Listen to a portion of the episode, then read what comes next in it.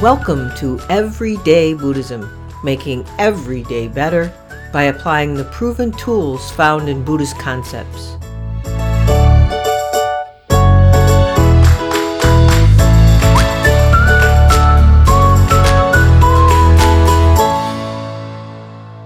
Welcome to episode 26 of Everyday Buddhism, making every day better. It's an exciting week our Everyday Sangha launches this Thursday, April 25th at 8 p.m. U.S. Eastern Time. I'm excited. I hope those who are um, new members of the Sangha are excited. Um, it is a virtual Sangha, so, you know, we won't be sitting together in the same room, but my intent is for it to feel just like we are sitting together you know, harnessing the benefits of the powerful video conference technologies available today, we will be sitting together and sharing our practice once or twice monthly using Zoom video conference. You know, soon after I began doing this podcast, I couldn't stop thinking about having a virtual Sangha. So many people don't have the benefit of being close enough to a Buddhist center, Buddhist temple, practice group, or anything like that to benefit from participating in Sangha. I see it all the time on Buddhist groups on the internet and Facebook. You know, where do I practice? What should I do? How can I do this? And, you know, it's funny too, since I've realized since, you know, I've done 25 episodes uh, since launching this podcast about a year ago or well, almost a year ago, last June, I hadn't really talked about the Sangha, nor any of the triple gem, three jewels, three treasures. You know, when I first got seriously interested in Buddhism, beyond just like reading, you know, the, you know what they call the book Buddhist, where you have all the books piled up on your nightstand. Um, I was a book Buddhist for many, many years, but then I began getting serious about, you know, gee, how do I take this beyond reading, take this beyond studying a philosophy? So when I got that interest and when I thought I should, you know, put it into my life, do something, um, I was still more connected with the first two treasures, you know, as something lasting and permanent I could take refuge in. You know, the three jewels are supposedly the the three things you can count on in life, the things that are permanent and lasting, the things you can take refuge in. You know, there's the Buddha as the teacher Shakyamuni who lived 2500 some years ago. And then there's Buddha nature, which is the Buddha or wisdom inside of us that, you know, at that time I wasn't sure I had connected with and still it happens on occasion. And then uh, the Dharma, the teachings, the practices, and the wisdom or understanding the, the actual Buddha awakened to, the, the truth of things as they are. These things I knew I could take refuge in. But you know, the Sangha wasn't something I initially connected to the term sangha had traditionally referred to, you know, monastics and arhats that we as lay Buddhists could also take refuge in. But now in the West, where sangha really has come to mean any community of Buddhist practitioners generally, both, you know, monastic and lay, Buddhists here also use the word to describe even a specific community or a group. You know, you hear them say, my Sangha, meaning the Buddhist community to which I belong, it's like my church. But from either the traditional perspective or the more recent current perspective, I was not sure about Sangha back when I started getting serious in the 1990s. Was the Sangha really a treasure in today's world? Was it important to get together with others to practice Buddhism? You know, I had a trepidation or maybe a mistrust of the group spiritual or the group religious. I think many of you or some of you either can identify with that or you know ha- could identify with it at some point in your life. That group religious or group spiritual connoted to me this um, the sphere I had of being involved with groupthink, which then was synonymous to like prejudice and conformism and judgmentalism and up to the point of being cults.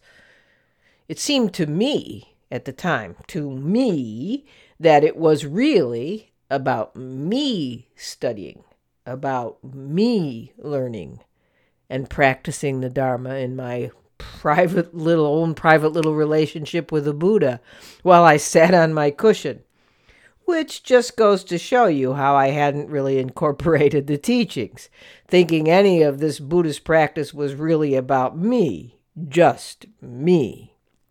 So, my experience being part of a Sangha proved to me how wrong my thinking was and exposed me to the jewel or treasure of that third jewel. I've had experience both virtual and real, and Sangha is the thing that came alive to me in my experience. And Sangha is the aliveness that is Buddhism. It's the aliveness that takes Buddhism beyond just a study or a philosophy to something that is applied, which is what the Buddha implied or intended all along you know i see a lot of comparison these days in facebook and so forth to the philosophy the philosophy is stoicism or stoic philosophy. And there are a lot of comparisons. But you know the difference between buddhism and stoicism are there really a whole lot of alive groups you know practicing stoicism? I mean is are are there virtual or real in person groups you can actually practice that, or is it more of a philosophy? You know, I've said this before in other podcast episodes. Buddhism is experiential, meaning if you don't practice it, it doesn't work. Sangha helps you try on and try out your practice, turning the concepts or the philosophy and ideas into part of your life. And more importantly, I think it's about keeping you honest or keeping me honest in my intention and your intention to apply the Dharma, to apply the teachings of the Buddha to life.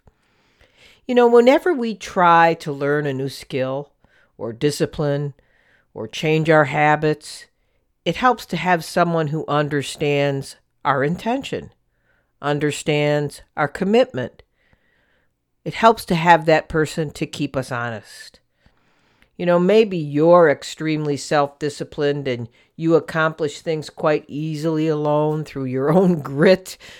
But even then, how do you know you've really got it unless you rub up against the rough edges of someone else who can call you on your BS?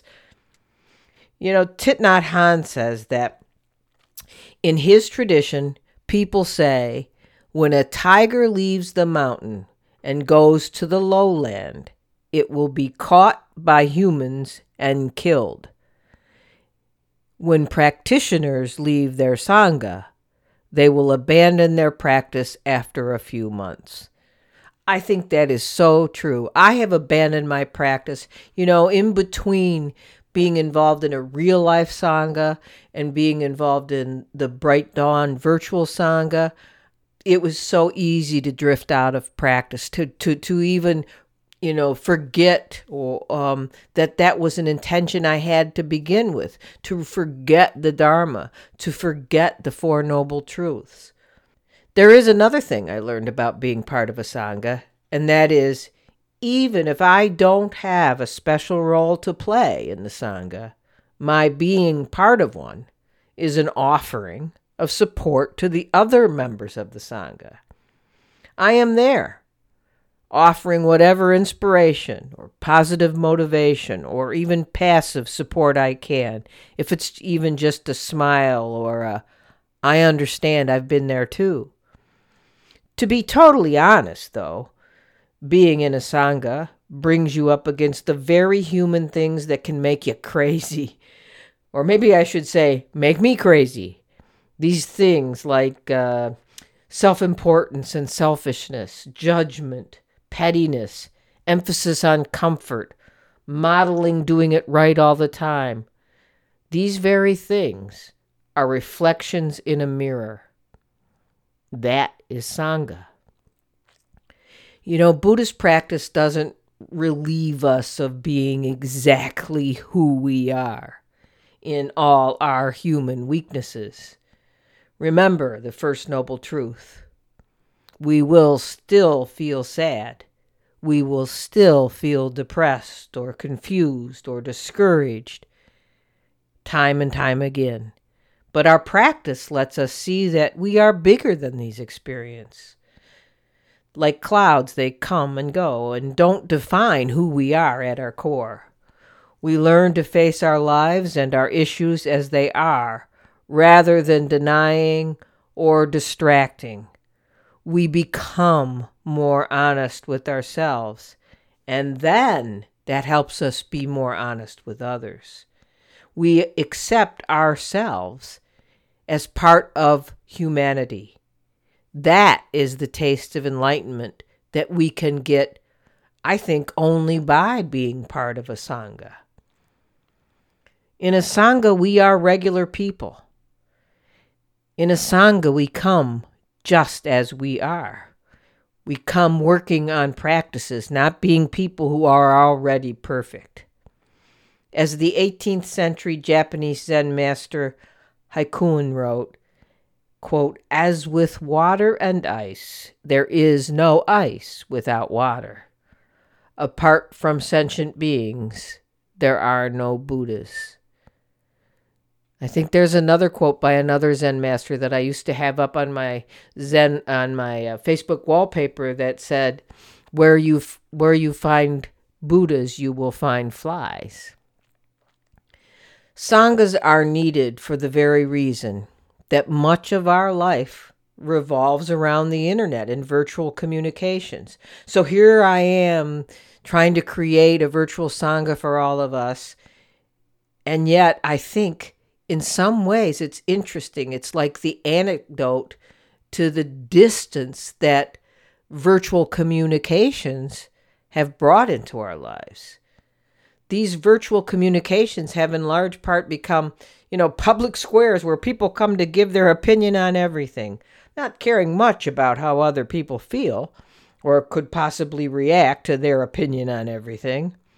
Social media and texting have created a culture where it's all about you what you eat, what movies and TV you watch, what you read, what politician you love or hate, what policy you support or are against, what you believe you should eat and what you shouldn't eat, and what you therefore believe someone else should eat and what they shouldn't eat, and on and on and on, all you, all the time. And these media outlets are as close as the phone in your hand, so you can spout your opinions 24 7. And, you know, if someone disagrees with you, the seeming standard in this internet life is to go on the defensive and attack. The disagreement is disembodied. Think about that. The disagreement is disembodied. We don't feel the other person on the other side of the issue as a person. It's just us and our screen. There is no other person over there. Just a problem for you spouting your opinion, causing you trouble. You know, you may think I'm a Pollyanna. Or as John Lennon wrote, you may say I'm a dreamer, but I'm not the only one. So I believe, as I think many of my Bright Dawn and everyday Buddhist friends believe, that using the powerful platform of internet technology and virtual video conferencing to create Sangha is a strong and real step to help heal the harmful divides and the prevailing sense of me versus other that seems to rule almost everything in our culture. You know, Gyomay Sensei said, World peace begins with Gasho. Sangha is Gasho. Gasho is recognition, gratitude, and respect for the other. And it at its core, Gasho is a physical reminder that we are just like the other, with palms together. One hand is you, and the other is me. Kobun Chino Roshi wrote in Lion's Roar magazine In Gasho, with palms together, all kinds of dualism man and woman, past and future, parent and child, teacher and student they all come together in front of you as you bow.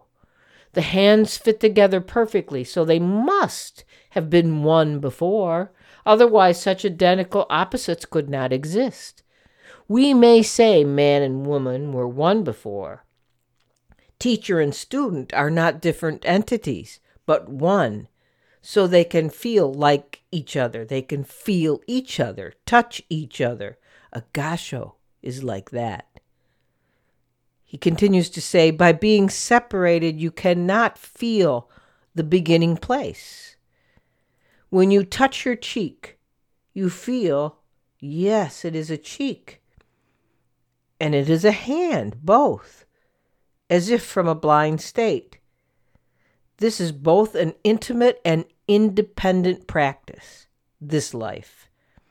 In such a lost state, touching is very important being recognized by someone, recognizing someone without destroying the other is a very, very important subject. A gasho you instinctively feel is not just a Buddhist activity, it is before and beyond, and it feels good.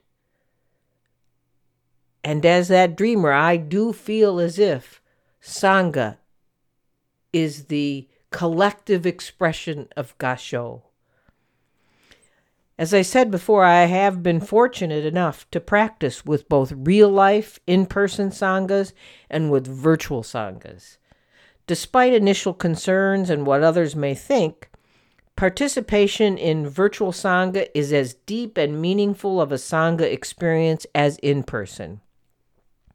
You know, the only thing missing is the smell of incense, the feeling of a body next to yours during meditation or chanting periods, and for me as a hugger, a warm hug when meeting or saying goodbye.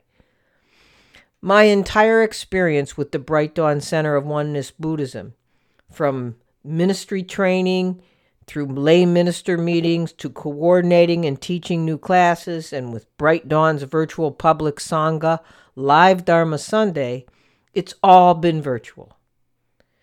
And less virtual in most cases than a video conference based Sangha, as most Bright Dawn activities to date have been phone, Skype, internet, radio based, audio only participation. But this did not make the Sangha any less important or meaningful. The Bright Dawn Sangha has been my rock for more than 10 years. My Sangha, my spiritual community, is made up of many people, including my sensei, who have become cherished friends, advisors, teachers, and over the years also people who have challenged or troubled me. But in those challenges, our rough edges initially rubbing shined a light on where I needed to go deeper in my practice offering the practice itself of looking at where I needed to pause, where I needed to reflect and look at my own view, my own intent, and my own behavior. You know, the rough edges are there. They're, they're on all of us. We rub into them all the time with everyone, our families, our friends, our coworkers.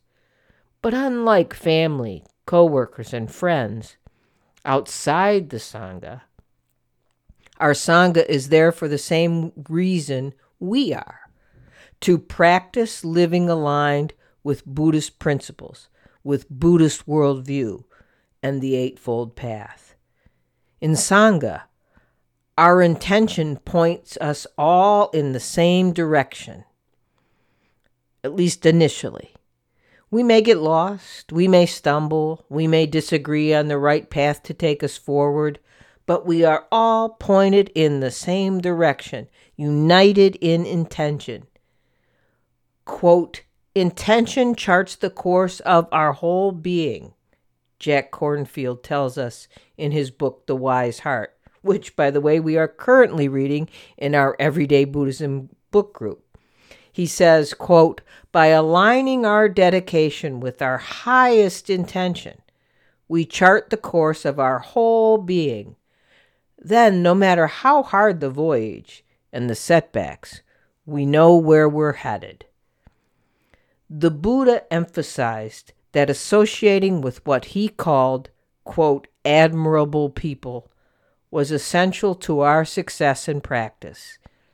He defined admirable, admirable people as wise practitioners who are firm in their conviction that spiritual practice is important and are strong in virtue, generosity, and discernment. It is written in the Pali Sutra that talks about this like this Venerable Ananda went to the Blessed One, and on arrival, having bowed down to the Blessed One, sat to one side. As he was sitting there, Venerable Ananda said to the Blessed One or the Buddha, This is half of the holy life, Lord.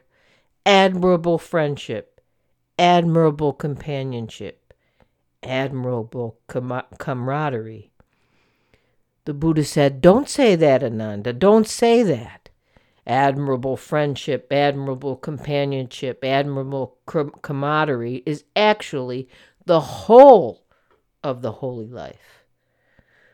When a monk has admirable people as friends, companions, and comrades, he can be expected to develop and pursue the Noble Eightfold Path. And that is my goal for this everyday Sangha. And that is, I think, the goal of every Sangha everywhere to have help and help each other, support each other in following the Eightfold Path. The everyday Sangha of everyday Buddhism will help me support you and will help you support me. And together we will support all those in our immediate everyday Sangha and in the Sangha we find with our families, friends, and coworkers. May it be so. So that's it for today's episode. Thank you for joining me, and thanks to everyone who listens to the podcast, comments on my website, or the public Facebook book group. And of course, to those of you who have donated and helped keep the content written, produced, and distributed, and to help me expand our reach through the public Facebook group, the book study group, and to those donating to create and sustain our special Sangha. Please consider supporting the work to sponsor more of these great activities and continuing podcasts through a re- recurring or one time donation through the donate tab on my website, everyday buddhism.com or everydaybuddhism.com. Until next time, keep making your every day's better.